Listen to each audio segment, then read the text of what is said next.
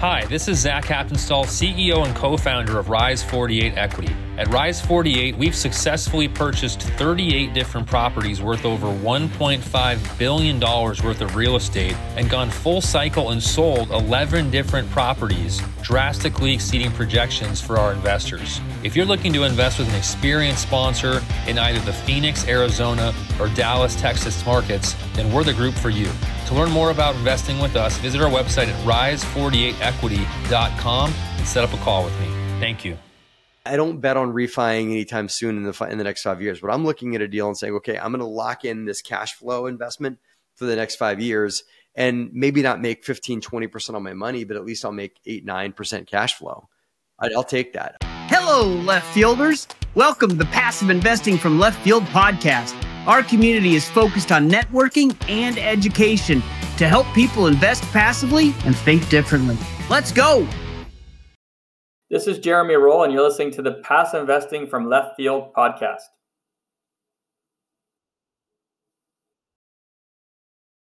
All right, today I'm excited to have Matt Faircloth back on the show with us. Matt is co founder of the DeRosa Group, a real estate investment company committed to transforming lives through real estate Matt and his wife Liz started investing in real estate back in 2004 with a $30,000 loan. And then Matt soon quit his job to, and together they founded DeRosa Group in 2005. Since that time, they've successfully completed projects in, involving dozens of fixes and flips, office buildings, single family homes, and apartment buildings. He's a frequent guest on the Bigger Pockets podcast and regularly contributes to Bigger Pockets educational webinars and boot camps as well as being the author of the book Raising Private Capital, published by Bigger Pockets. And he will be joining us as a presenter at the Best Ever Conference on April 9th in Salt Lake City. Matt, welcome back to Passive Investing from Left Field podcast. Chad, great to be back, man. Thanks for having me. Absolutely. No, we appreciate you coming back on too. Uh, we usually start out with your journey. You were on episode 132 for us back in September. Yeah. Liz, your wife, was on episode 38. So we'd have to go through a full journey of uh, the backstory, but maybe you could Been give on a little journey, update. Done that journey. Yeah, exactly. Yeah, People yeah. can pull those in if they want to hear more, but maybe a little detail in the background that I didn't cover already. Yeah, yeah, no problem. I, I will give it to you in like 20 seconds or less. My wife, I, my my girlfriend at the time, now wife of 18 years, put Rich Dad Poor Dad in my hand in 2003, four, somewhere in there. Um, bought a single family home, lived in it, rented it out to two buddies of mine uh, while I was living there. So like a house hack, as they say. And um, that we never turned back from there uh, and just got into residential real estate investing and built a business over time. Started the DeRosa Group when we had got married, which DeRosa is her mother's maiden name. Um, just like a good paisano uh, shout out, right? You know, and um, and and and here we are. We just slowly scaled into bigger and bigger deals and started raising capital back in 2011 from from individuals and family members and stuff like that, and built it out from there. And now we're sitting on a couple thousand units of multifamily. We have a fund and uh, new assets, which I'm sure we'll talk about too. So uh, I'm, I'm I'm blessed and grateful. No, that's fantastic, and never a bad idea to pay homage to the mother-in-law. That's for yes. sure. So we'll shout out. Right, smart move, especially smart when they're move. Italian. You get your legs broken that way if you don't. So exactly. Yeah. Uh, so we asked you to come back on the show because you were on in September. There's actually been a lot that's changed in the economic world and in bet. passive investing, right, since that time. Yeah. So a lot of it was just let's pull you back in, see what's changed, how are you approaching things differently, uh, you know, what's what's new in the world of investing since we last talked to you, kind of thing. This is bottom. It's be like the end of the Yeah. show. Everything 30 has minutes. changed. Yes, Everything yes. has changed. The end. Yeah. That- Yeah. I I mean, like the, it, it's been one of the most like the, the last like not even the la- you know since September, like the last year and a half or so in real estate has been probably one of the most dynamic changes I've seen since 2008. And I was investing in 2008, and that's not the same thing.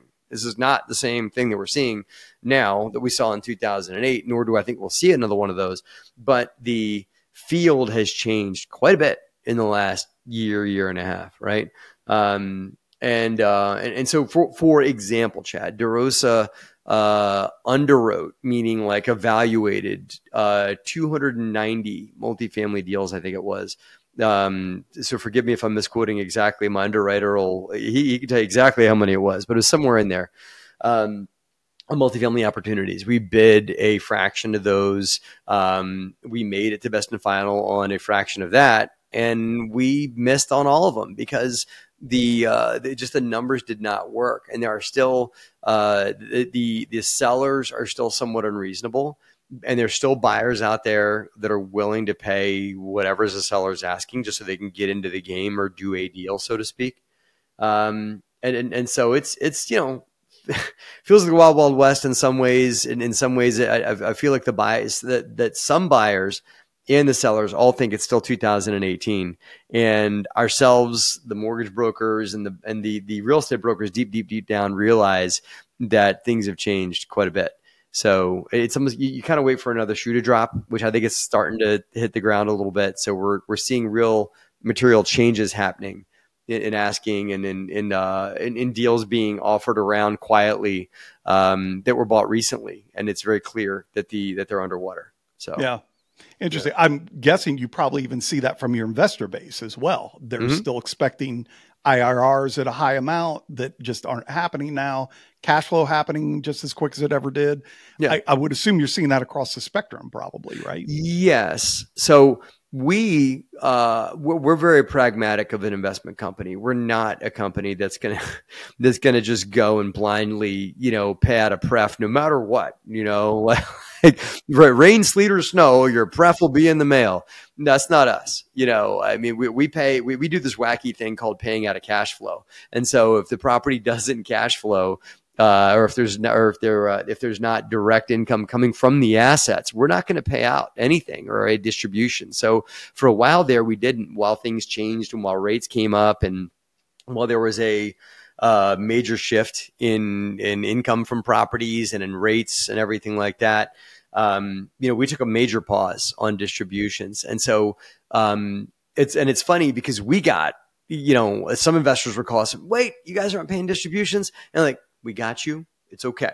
It's all right. And but the reason why we're not is because of, you know, financial performance and we're going to pay out property performance and everything like that. Now, those properties that we halted on are all distributing again right? Um, but we got compared to other operators back back at that in those days, being like, well, XYZ company is paying me my exact pref to the letter. And it's by the way, guys, if you're an investor and an syndicator sending you exactly the pref, come on, let, us question that because it sounds like yeah, you're just getting you know money so that you don't ask questions, right? For us, we're willing to engage in the questions, but we pay what what the property is performing at, right? And it's interesting that we're we've been able to turn the spigot back on because we took a break and we're financially conservative, and and you know that kind of got us through a little bit of the last year.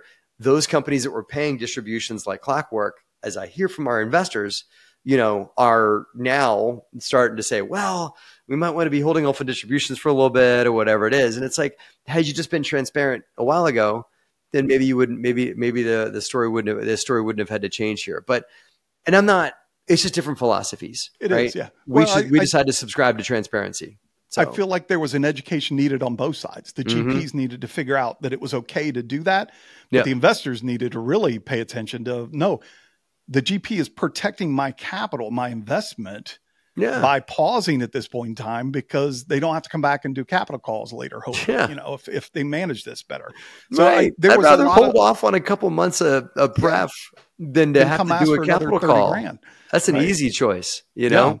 Right. So we had to help kind of get that message conveyed in the community a lot because there was a lot of, a lot of uproar in the forums of oh this person stopped now and this person stopped now and it was like that that's okay you know they're doing the, the, right the thing the that's the thing it's yeah. like you got your, your, your the, buying a real estate equity piece is not the same as buying like a bond that's yeah. gonna they use the g word guarantee that right. they're gonna send you a distribution monthly whatever it is like, there's no guarantee that a real estate syndication is going to be paying you anything, yeah. and you can't count on that pref in being like a direct coupon. You want a direct coupon. There's dividend yielding stock out there. There's dividend yielding like municipal bonds you can buy yeah, um, exactly. that are more likely to, that, you know, that, that can guarantee a monthly payment, which yeah. the syndicator should not even be using anywhere near those kind of language, nor should right. an LP be expecting those things. Exactly. Exactly. Yeah. So, so very, you're exactly right. This is how the last year and a half has felt.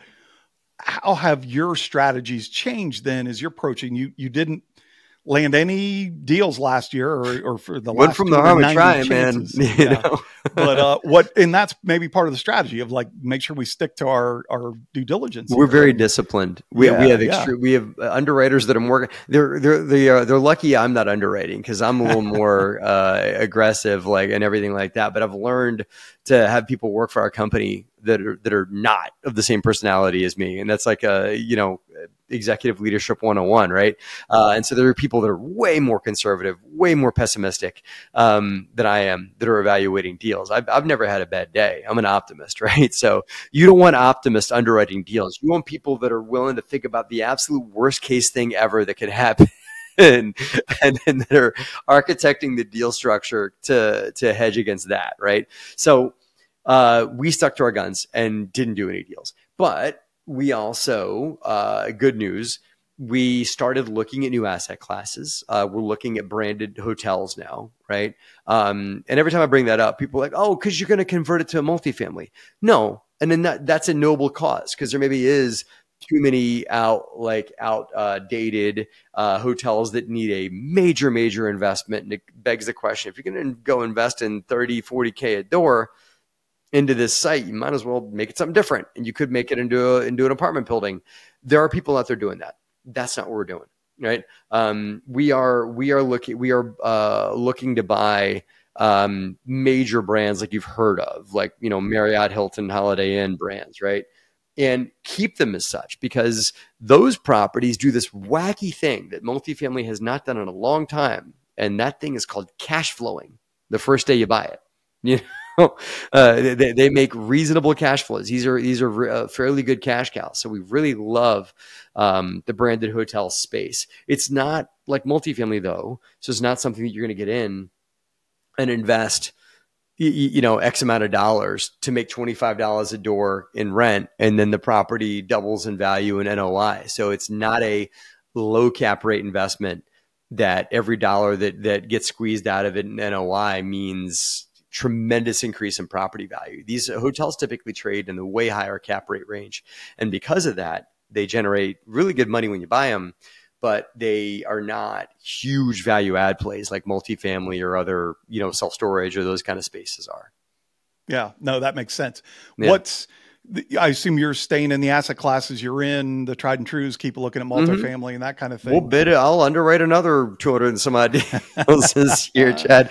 We'll, uh, we'll, we'll do that Winston Churchill thing. Like we'll go from, uh, go from losing a deal to losing a deal in, in the bidding process and never lose, never lose any enthusiasm. Right. So, That's right. Good for Yeah, you. Yeah. The short memory kind of thing. Is that? what- Yeah, yeah, yeah. Well, yeah, we're very committed to market. We're a market uh, committed company, and I think that what's going to breed success this year in 2024 for operators is Yeah. those that are market disciplined, Yeah. not operators that are looking to invest in 20, 30 markets across the United States and just Yeah, yeah. bidding on whatever LoopNet shows them the best ROI is. Um, we're only in like two markets right now: uh, Hmm. the Piedmont Triad in North Carolina and Lexington, Kentucky. That's it. Gotcha. You know. So, So with that, we'll buy more that- there, but that's it. Yeah, no, and that makes sense. With that discipline to stay that focused in your multifamily markets and so forth, what was the logic that led you to the hotel, at least starting to look down that path? Just as an enhancement too, or you Mhm. see benefits there that you know are intriguing to you? What what took you down that journey to get into that space? Well, okay. There are things that drive a multifamily a market that speaks to multifamily, right? Um, there are other things that drive markets that see that are conducive to hotel investments, right? Um, and so we we have we, we are shopping a handful of markets. Same DeRosa philosophy, not thirty markets, not fifteen, probably two. You know, um, that we're shopping in, in, in hotels not ready for prime time yet, Chad. I have to come back on when I got it when we, when when, we're uh, when we're under contract on something. Uh, I'll come back on and, and you and I can talk more shop on why the what markets we really like on hotels. But I I really still we practice what we preach. Um, with regards to market shopping, but there, there's a handful of markets we really like for hotel growth, and those like hotel growth is not necessarily the same thing that yields multi multifamily growth. It's all about jobs and job diversity. That's what we look for.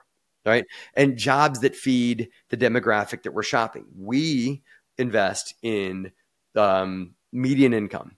That's our th- that is our market. So C class, B class housing. That's what we go for. Not A class, not bougie, not just you know, that's it. Workforce luxury is what we call it.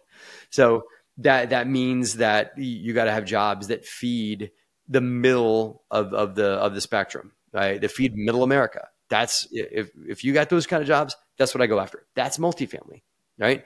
Not so for hotels. For hotels, you want other things. You want business travelers, you know, like a like a people that are in and out. So maybe a little more higher end jobs, you know.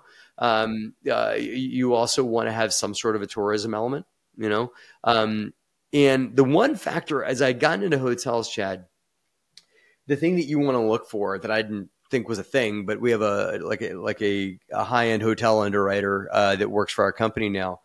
And um, what he's taught us is that what you want to go after is markets that have a lot of collegiate and high school travel, right? Yeah, think about this, right? It, it blew my mind, right? But think about this: you got a bus full of high school kids that have a tennis tournament or a soccer tournament, whatever.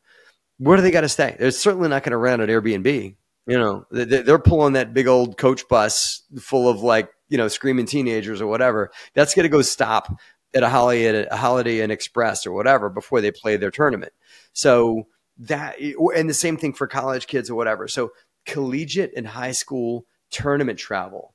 And those tournaments tend to happen in specific cities because those specific cities have made real investments in uh, facilities that house these types of events right? But they don't happen everywhere. They happen in specific places. So that that's a that's a big uh, a big thing that, that, that that's a factor. Believe it or not. I mean, it's, it's wacky what goes into the evaluation on these markets. Um, uh, no, that well, it's such a spin from the norm. Yeah, um, that's interesting. As a father of a travel soccer player for several. You know what I'm talking about? Yeah, yeah, I get it. You've written it's a lot of checks to Holiday Inn Express. Know. You know, you want to wear those kids out a little bit while they're there. Right. You want to request that the coach like, hey, can you? Can, I, I have Marriott points. Can can yes. you guys make sure that you do a Marriott so I can get the points for the hotel pool. stop for my kids' soccer tournament? or can my kids stay across town at the exactly. Hilton property? Because I'm, I'm almost to next status, you know? exactly. Right. right. Oh, but great. But to, to pull it back to the changes that are going on, I won't make you talk hotel the whole time we're on here. Yeah, it's all good. To pull you back into that, um, one of the things I wanted to ask you is things have changed. Um, what kind of metrics have changed for you to put a bigger focus on, would you say? And as a caveat to that, maybe what LPs should be paying attention to mm-hmm. more as they're reviewing deals that are finally brought to them because the deals have gotten kind of tighter. Are, are there changes in metrics that you've really put more emphasis on? And should LPs put more emphasis on something different while they're there? Yeah. I mean, well, whatever I, I would. I think that we're gonna the, the economy is going to be more unpredictable and soft the next couple years, right? If that's the case, then you don't want to invest in big upside deals where it's like, we're going to buy it for X, we're going to sell it for 2X three years from now, and we're all going to make lots of money. Let's go, right? That conversation was like a heck yes conversation in 2015, 16, 17, 18, 19, right? That's not the conversation anymore. If I were an, and if I were an LP, I'd be very cautious of deals where a lot of my IRR profit is made off of appreciation, right? Because the tea leaves that I'm reading, the people that I respect, you know, some of the, sometimes the same people that, that you guys that you guys have on the show and stuff like that, like mutual friends of ours, would predict that rates are going to stay where they're at. Cap rates are probably going to continue to expand a little bit.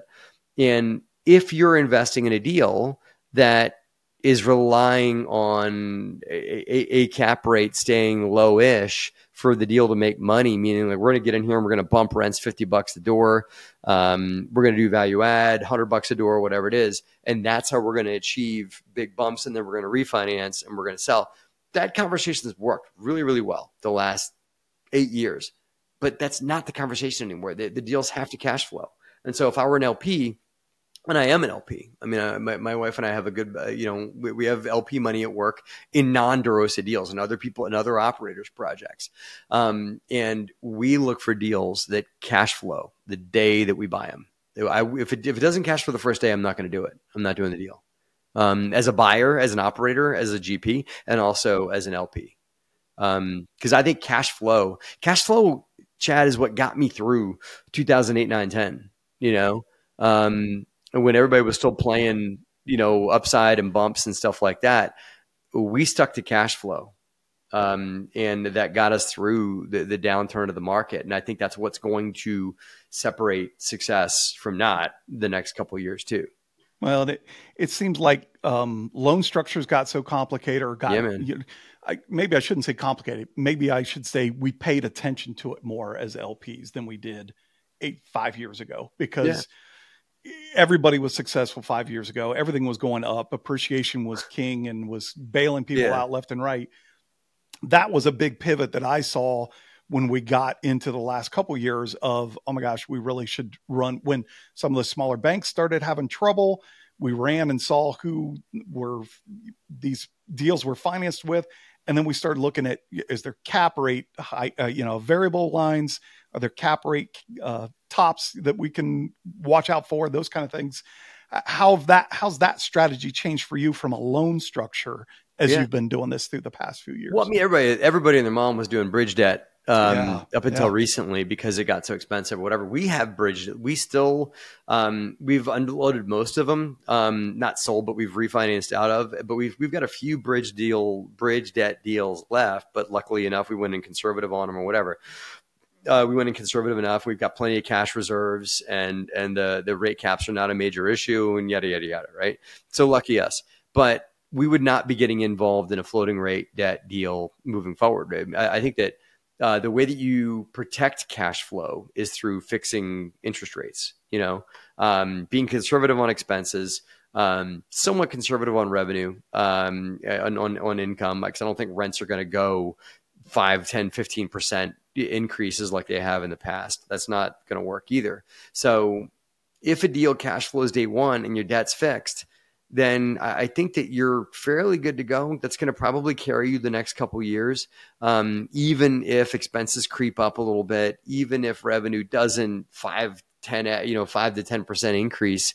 If your deal's making money today, cash flow today will get you through the storm, even if it's like five, six, seven percent cash on cash, not 10, 11, 12, right? So um, fixed rate debt is is the answer. And I mean, it, it's nice if the debt performs once it's amortizing. Most of the agency debt deals you see people do are um, are interest only, you know, and you want to do the math to say like, well, how far upside down would this deal be if this if the debt started amortizing? And if I'm an LP, I'm looking at that. Yeah, you know. Um, yeah. Well, so, so, that's something to look at as well. It seems like some of the logic with the rates as high as they went was, oh, do variable because the rates are bound to come down. Mm-hmm. I guess the catch is if you did fixed rate and it drops far enough that it makes mathematical sense, you could always refi. You've you hopefully done some fix to the property, so you got more value there, and you get a lower rate. You got a refi as an as a strategy still. I would think that could still play in and still get you those cheaper interest yes. rates if you it made sense. Not to like get into you know into weeds, but it's an interesting conversation, yeah. right? Um, yeah. I yes, I could go in and and and lock like floating rate deal debt at like eight and a half percent. Crossing my fingers, you know, like I'm going to leave a spoon under my pillow and cross my fingers and cross my toes that rates go down at some point in the next year, and then I can refi at like five and a half, four. Those deals are out there. You know, the people that are thinking that's what's going to happen, but I can't control that. You know, I can't control what future rates are going to be. So I'm okay being in a deal with rates that are locked at five and a half, six for the next five years, as long as the deal cash flows, right? If it cash flows now, yeah, if rates go down, then I'll either refi or sell in five years and or whatnot. But not, but like you're likely not going to refi out of that deal because there's a lot of like CMBS loans have hooks in them on refinancing. Agency debt has has uh, hooks in you on refinancing. Um, you know, prepayment penalties, defeasements, you know, yield maintenance, all that fun stuff. So you're likely not going to get out of that expensive debt for the foreseeable future. But what you will happen is rates eventually settle back down. They eventually come down a little bit, probably not down to two and a half, three percent. We might not see those days anytime soon, but if rates have probably hit their top. Like most bet, most I'd be willing to bet on that. Their rates are uh, towards the high side of where they're going to go. Then if they don't move at all, and my deal's at six percent interest for five years, then you know, and, and, if I'm cash flowing, then I should be able to cash flow again at six percent interest on a refi. It's only going to help me if rates go down.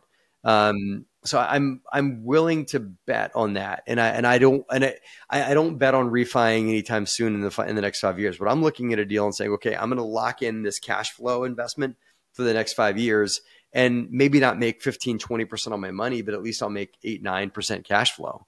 I'll take that. I think that's going to be the the real numbers that we're going to have to take. But the performance is based on annual, like I'm getting that now, time value of money versus crossing my fingers and hoping the deal paid me pays me a big check three to five years from now. Exactly. Rustbelt Capital is an elite Ohio-based private equity firm with a specialization in long-term, high cash flow multifamily investments. If you're looking for long-term recurring income, you should check out Rustbelt Capital.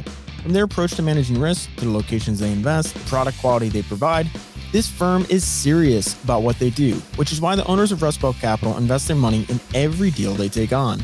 Review their case studies by visiting rustbeltcapital.com. That's rustbeltcapital.com. Once again, rustbeltcapital.com or email investor at rustbeltcapital.com. Hi, folks. Ben Lapidus here, your host of the Best Ever Conference, dropping some exciting news. If you are a passive investor looking for a like minded network and dozens of high quality operators to personally meet, then you're going to want to hear more about this incredible new mashup.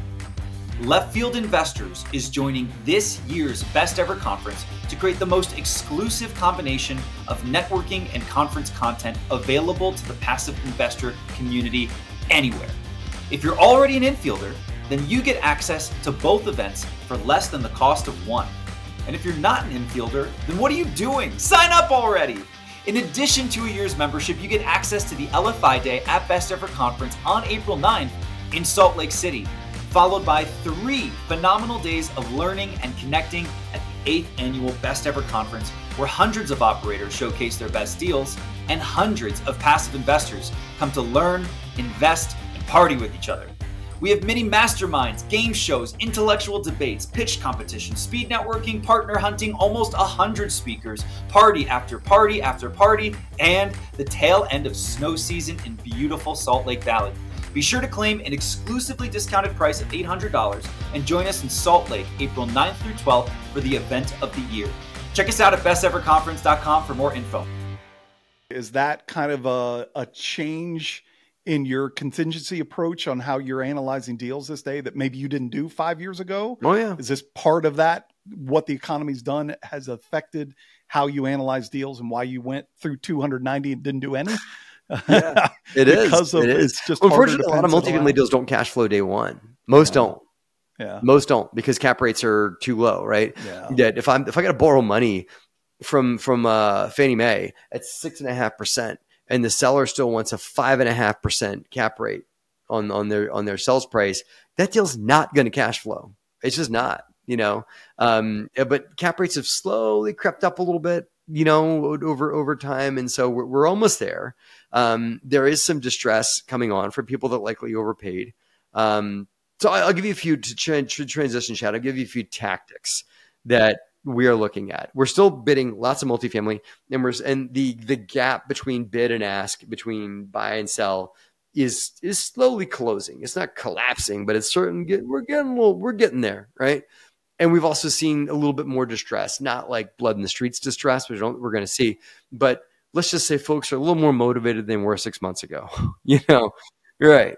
Uh, that's starting to show up. So I think there'll be realism uh, in 2024. But other thing the DeRosa is doing is again, I, I, can't say it enough. It's this is like the buzzword. People should get like should get a dollar every time I say the word on the show is cash flow, right? We created a cash flow vehicle, a, a debt fund, right? Um, that we are you know, bringing in money from LPs, uh, and a lot of my personal money is in it as well. And we're investing in generating one of my favorite investment vehicles. It's not a tax hedge; it's just a cash flow hedge, which is uh, hard money loans. And so we have a, a, a fund that has a bunch of hard money loans out on the market right now. And we also pay upside, you know, to our investors and whatnot. So it's a win-win. So there, it's not like a fixed rate of return like a t- like a traditional debt fund is. It's whatever I can put the money on the street for. If you know 12, 14, 15 percent, investors get a piece of that. So they, the more I can sell the money for, the more money they make. So it's a win-win. Um, and there's no fees or whatever. So we develop that vehicle, and it's a good hedge. It's a good piece uh, for us to, as we wait for multifamily to come back around, um, we, we, generated that, and it's going really well. You know, uh, but it's it's cash flowing. There's no upside. It's just whatever the fund makes in a month that pays it out. That's it. Well, and it's that cash drag almost of we yeah. don't we don't want to lump it into a multifamily fix up that's going to take five seven years to see back because we don't think it really works. Here's a good place to at least put money in the meantime, make something on it, get it back, it returns quicker. Well, yeah. If you know, I were, and, yeah, I look for liquidity too as an investor because, um, I, and I think that LPs should be looking for liquidity right now. The multifamily syndications are phenomenal, but you lock your money up for five years, sometimes longer, right? Um, and so uh, liquidity is a good solution to that. Most funds like ours are liquid. Um, yeah, and, and, there's a bajillion other funds out there that have some lockup period, but then liquidity soon after um, so I, I, would seek out um, if, if, you're not going to get the tax benefits from cost seg and that kind of jazz, um, if you don't need that per se, I would seek out a fund that's got some liquidity component that you could get in on, and even better if you can compound your returns. Um, which yet another thing is syndication and multifamily can't do. You can't take your cash flow and like buy more shares of the property because the property's only got like 100 units. It's not like we're building, we're adding units. They're like, oh, we're gonna we're gonna make it 101 units and 102 and 103. There's no more cap revenue stream for you to buy back into. But an open fund, many options out there for these kinds of things have the ability for investors to compound and they're liquid. So those are that's what I would be looking for if I were an LP right now. Well, I kind of wait for the economy to settle down and chill out a little bit. Yeah, that, that's yeah. what I'd be looking for. No, that's good. Um, one last thing I wanted to ask you, um, kind of related to all this, and you've talked about cash flow is almost king again if it yeah, never man. went away really but how in this economy with everything that's changed how do you approach the exit strategies with an asset that's cash flowing differently now maybe than you did a few years ago with cap rates being what they are and everything else too are you more tending to hold for a longer period of time mm-hmm. and not not get out because they're cash flowing or has that approach changed any in your well, your i think the concept strategies? of buy and hold real estate is, is going to become more back in fashion, right? Yeah, became yeah, passe, became well, the cool kids are, you know, buying a property and selling it again in six months or in 18 months or whatever it is and generating 3x equity multiples and da da da da, da right? Well, that, that doesn't, well, no, it doesn't work anymore, right? So I think that, that, um, you're, you, what we're going to get back to, which is what we did. I mean, I got started as a, like, like a, you know, smaller landlord buying duplexes, triplexes, that kind of stuff. And I mean, when you buy a smaller real estate investment, even like I had a 10 unit at one point, assets like that, you buy them, you hold them, you cash flow them, and then when it makes sense, at some point when the market is you know is is yielding a good return, or when you're when you want to move on, then you sell it, right? But having a sales date in the future on the time horizon of three, five years, whatever it is, that that's all crystal ball, you know, predictions, right? Who knows if the market's going to be there? And I think that if you're making money, even if it's like mid to high single digits, you know, maybe that's good enough for now. And then when things continue to expand and push, the the market will tell you when it is time to sell. You know, um, and maybe that's maybe that's what we get back to is just cash flowing until okay, looks like looks like we're approaching a favorable exit now. Let's take it and that could be two years from now, could be seven years from now. Yeah. Well, and as an LP, those are the words I like to hear from my general partners that are bringing offers to me of don't feel like we're on a specific timeline and you got to make it happen. Let's have multiple exit strategies that can maximize all of our growth in yeah. this deal. You know, don't be pigeonholed uh, by what you've set up when you did your all your performance to begin yeah. with. So that's great. Uh, Matt, this is all great. Last question I'll throw at you. We always like to ask what's a really good podcast that you listen to that you like to share? So we can throw that in the show notes as well. Well, of so, course, Chad, the Left Field Investor Show. Oh, yeah. thank you so much. You so much. No, we, I, um, wasn't understood. We I, understand. I, I will throw out a good friends show. This is not one to listen to when you got the kids in the car, if you know what I'm saying. um, but this is one that you and I have talked about recently. We've shared some laughs about it, and that is the Drunk Real Estate Show. And I've gone on it recently uh, as a guest. It is a real talk um, gloves off, sometimes you know rated PG thirteen show um, with the, with the language and everything like that. yeah. You know, the hosts and I was lucky enough to be a guest host last week. Uh, the hosts show up with a cocktail in their hand and everything like that, and so it's it's fun. you held um, your own, did a very nice job on thank that too, you. by the way. Yes. Thank you. I, I hope I I hope I impressed them enough to come back on. Uh, There you so go. That was a lot of fun. There you go. No, that's great. That's good. Uh, and then just hit us up where listeners can reach out to you. What where's the contact information? As always, guys, DeRosaGroup.com, D E R O S A, DeRosaGroup.com is where you can hear more about us, what we offer, what we're up to these days. You know, learn more about our company at that website. Perfect. Very good. Well, Matt, thank you for coming on again. Uh, we'll have to get Liz on now to even this out a little bit, but uh, we appreciate. You I'm going to go talk on. trash to her that I was on your show and that I've been on it. I've been on right. it You- twice. She's only been on it once. So she, she got on before you though, so she may have that to hold She over your head too. She so. did, as, as always, as, as, As a as, as a as, as a good man that's got a great woman behind. I'm only a good man. She's a great woman, and she's uh, uh, pushing us along. So I'm very very lucky uh, to have Good her in my corner. Good answer. Yeah. well, Matt, good to talk A to you. story, Thanks for I'm coming sticking on to it, Chad. All right, we'll talk to you soon. cool. Thanks for having me. Investing in syndications can be a daunting task. Wiring a large sum of your hard earned money to someone you talk to on the phone for 30 minutes can certainly be scary. How can you be confident in what you're doing? Steve Suh, one of the founders of LFI, just published a book called Avoiding Rookie Errors as a Left Field Investor 20 Lessons Learned from 14 Years of Investing in Private Syndications.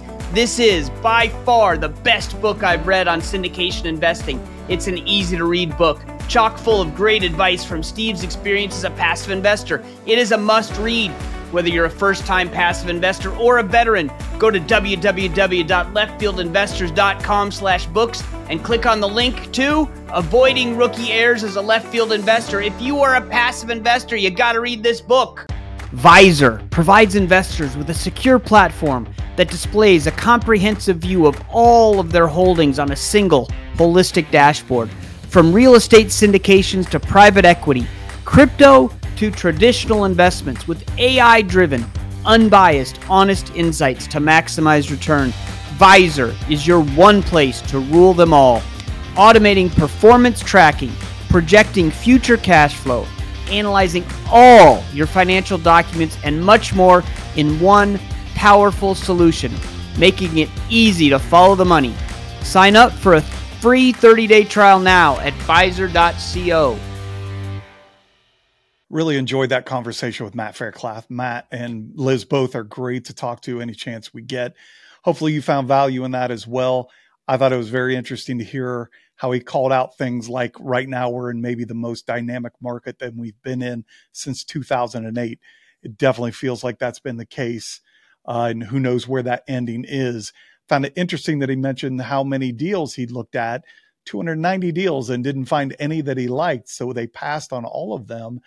I like hearing that from my general partners because I like seeing their conservative nature to make sure that they're investing my money in a in an asset that's going to work, not force it to to play in a market that's tough. Rather take the time right now and wait for the next good deal to come. It will be coming. We will get them, uh, but don't be in a rush to do it. I like how he focuses on cash flow as well and underwriting in that very conservative nature of focusing on you know what's going to work in a market that even gets worse than we are, in today. So I love hearing that about uh, his approach to investing. Uh, I liked how he talked about some of the metrics and how they're becoming more unpredictable, putting you know caution on investing in an asset class that needs a big capital expenditure, a lot of fixing up uh, in the early time being because it just may not work out in the numbers that we have right now. Um, and also not expecting a lot of appreciation. We've been on a huge appreciation train uh, for the last several years, and that's probably slowed down. So, you know, don't expect to see big numbers, or if you do, question them uh, in the offerings that we get. And I did find it interesting how he talked about he feels like the gap between the buyer and the seller is shrinking. They the, they are getting closer together, which just means that the realism, as he pointed out, 2024 is going to be the year of realism of getting everybody back on the same page between buying, selling, and the LP investors, if you will. Uh, and lastly, I like how he talked about his fund. I think it's an interesting model to look at if deals aren't as prevalent as they used to be. It's nice to have some place to put cash that will still earn some money over the next several months until you're ready to jump back into a deal, maybe. But look for liquid and cash flowing assets if you do that kind of thing and focus on how much you can compound during that time. Uh, and lastly, I like this quote of buy and hold seems to be coming back in fashion. Uh, that's going to be interesting to watch, watch and see how that sticks. But hopefully, you all enjoyed the show as well and took some good nuggets from Matt's feedback also. Thank you for listening in. Thanks for hanging out in the left field with us today. If you are interested in becoming a left fielder, you can find us on the World Wide Web at www.leftfieldinvestor.com and click the subscribe button to join our community. If you enjoyed the podcast, please subscribe to the show on your podcast player so you don't miss an episode. If you really enjoyed the show, a review on Apple Podcasts or wherever you listen to podcasts would be appreciated. This show is for entertainment purposes only. Nothing said on the show should be considered financial advice. Before making any decisions, consult a professional. This show is copyrighted by Passive Investing from Left Field and Left Field Investors. Written permissions must be granted before syndication or rebroadcasting.